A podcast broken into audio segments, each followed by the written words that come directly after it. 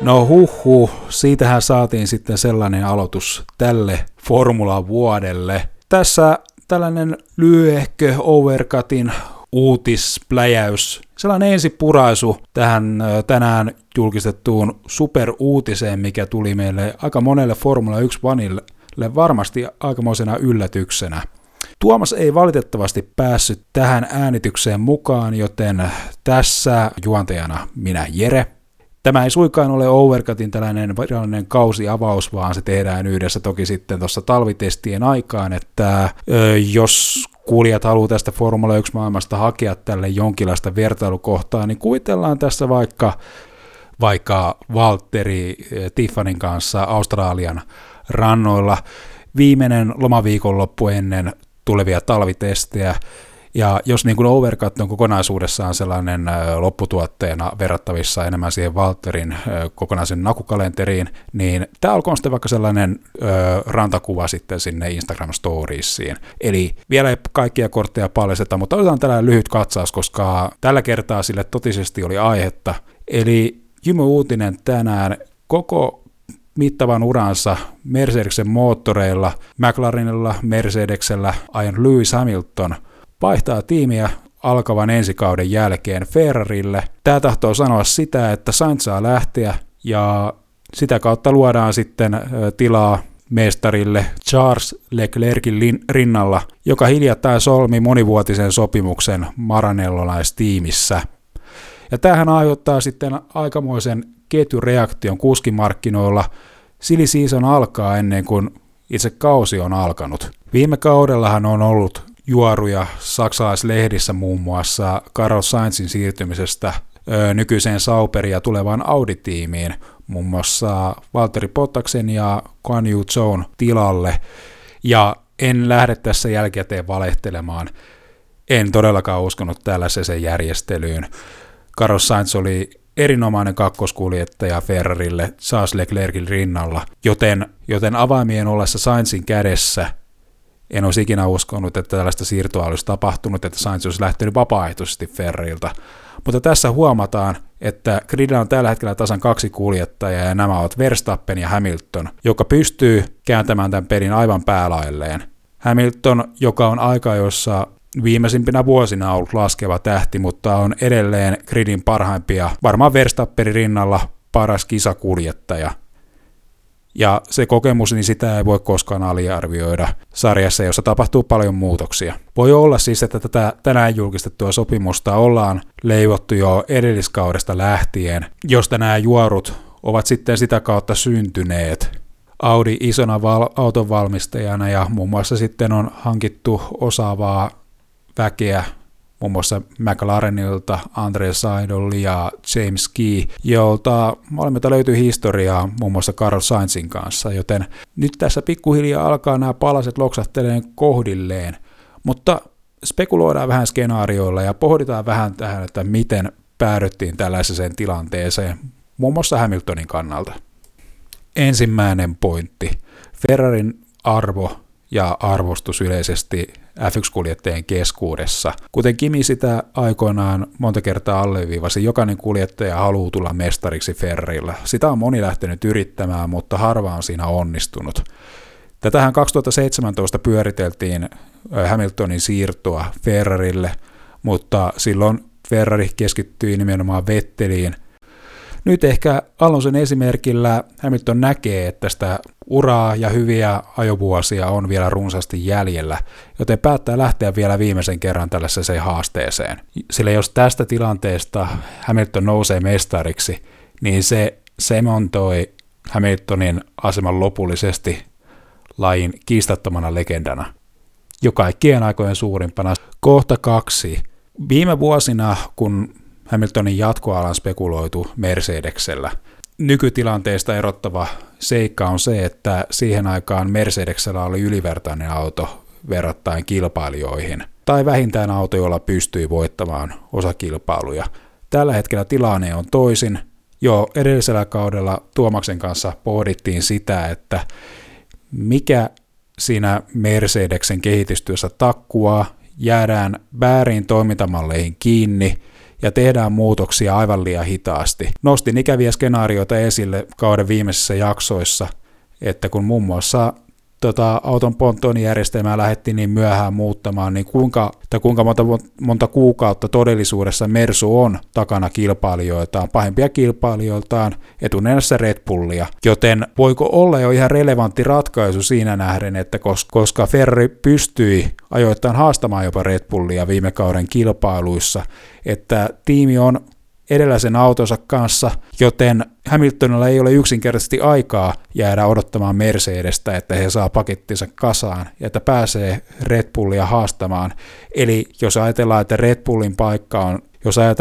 Bullin paikat ovat lukittuna muille kuljettajille, niin siinä tilanteessa jopa ihan loogiselta tuntuva ratkaisu, että Hamilton näistä kahdesta vaihtoehdosta niin päättää tehdä tällaisen nopean vaihdon.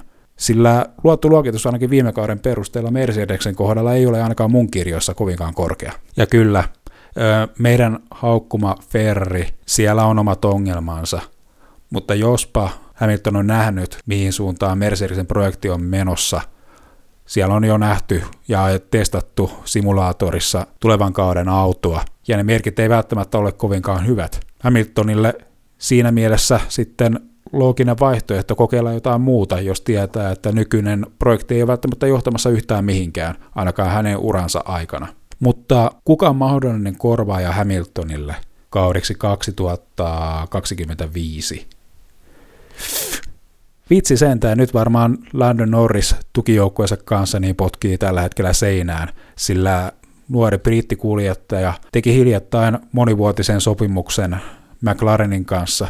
Mikäli tässä sopimuksessa ei ole minkäänlaista exit-plääniä, niin se voi johtaa Norriksen ja yleisesti McLaren tallin suhteen sellaiseen epäsuotuisaan tilanteeseen, jossa kuljettaja on lukittuna tallissa, mistä hän yrittää pois. Nähtiin aikoinaan, mitä kävi McLarenilla, kun talli päästi Sainzin siirtymään Ferrarille, ja minkälaiseen epäsuotuisaan tilanteeseen talli ajautui, koska Daniel Ricciardo ei soveltunut tiimiin oikein missään vaiheessa näin 2 vuoden aikana.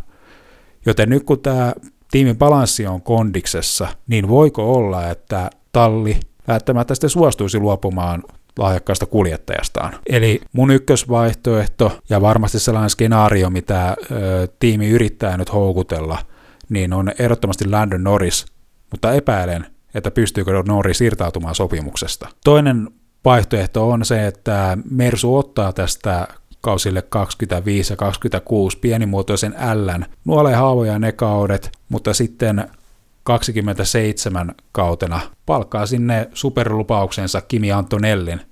Mutta siinäkin on ehtona se, että nuori italialainen lyö läpi pikkuformulasarjoissa.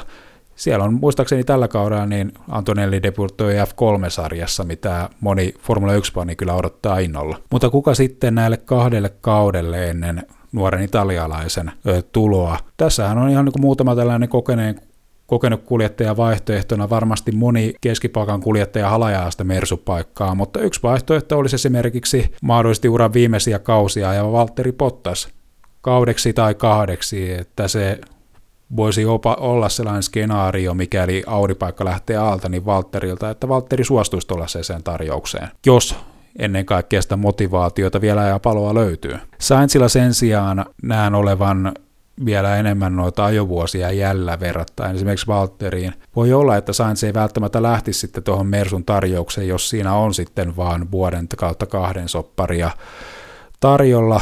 Mutta kaikki langat on tässä tilanteessa Mercedesen käsissä ja uskon, että tästä ei ihan samanlaista ketjua, kuljettajajulkistusketjua saada mitä 2020 keväällä, jolloin lähes tunnin välein sieltä ilmoitettiin aluksi Vettelin lähdöstä Ferrarilta ja sen jälkeen Sainzin tuloa korvaajaksi, ja jonka johdosta sitten Ricciardo otti taas Sainzin paikan siellä McLarenilla ja sitten päivä 2 sen jälkeen tulikin jo ilmoitus sitten Alonson palusta sarjaan Renaultin väreihin. Mä näen, että tämä nopeasti eskaloitunut kuskiruletti hiljenee hetkeksi ja Mersu seuraa tilannetta ja poimii sieltä sitten parhaimman mahdollisen saatavilla olevan kuljettajan. Veikkaan, että se julkistus tulee tuossa ensi kauden jälkipuoliskolla.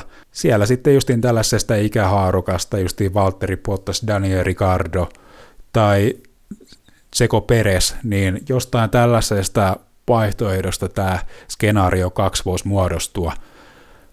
Mutta ehdottomasti kyllä pidän niin kuin Lando Norrista niin kuin vahvimpana tällaisena. Se olisi oikeasti sellainen superkaappaus tallille saada niin vahva kuljettaja talliin. Ei ihan paljon kokemusta, mutta harvalla sitä nyt on sitten sitä kokemusta niin paljon kuin Lewis Hamiltonilla. Kysymys onkin, että kuinka hyvin Charles Leclerc on pidetty tästä kuskikuviosta tietoisena, että onko Leclerc ollut tietoinen tästä tulevasta siirrosta tehdessään pitkän monivuotisen sopimuksen tallin kanssa. Mä näen, että virheherkkyydestään huolimatta Leclerc on ehdottomasti sellainen kuljettaja, mihin Ferrarin kannattaa panostaa, ja josta hyvällä autolla voi olla tuleva mestari.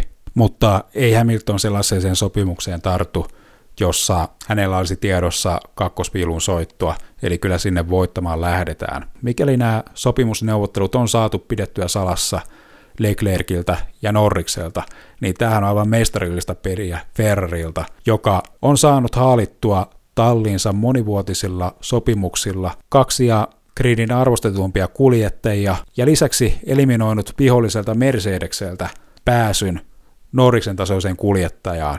Mikäli tämä Ferrarin peli on mennyt oikeasti ja käsikirjoitus on mennyt näin, niin hatun nosta Ferrarilta, että mikäli taktiikat ei aina ihan osu nappiin Ferrarilta radalla, niin nyt tässä sopimusneuvottelusaakassa, jos nämä mun spekuloinnit pitää paikkansa, niin tässä on onnistuttu vetää ihan täydellinen täyskäsi pöytään. Onko Formula 1:n pelilaumaa oppinut uusia temppuja vai onko lopputulemana taas kompastuminen omiin kengännauhoihin? Se nähdään tulevalla kaudella, me palataan Tuomaksen kanssa ja nautitaan hetki vielä tästä tauosta. Ensi viikolla julkistetaan tulevan kauden autoja ja kohta taas mennään. Moikka!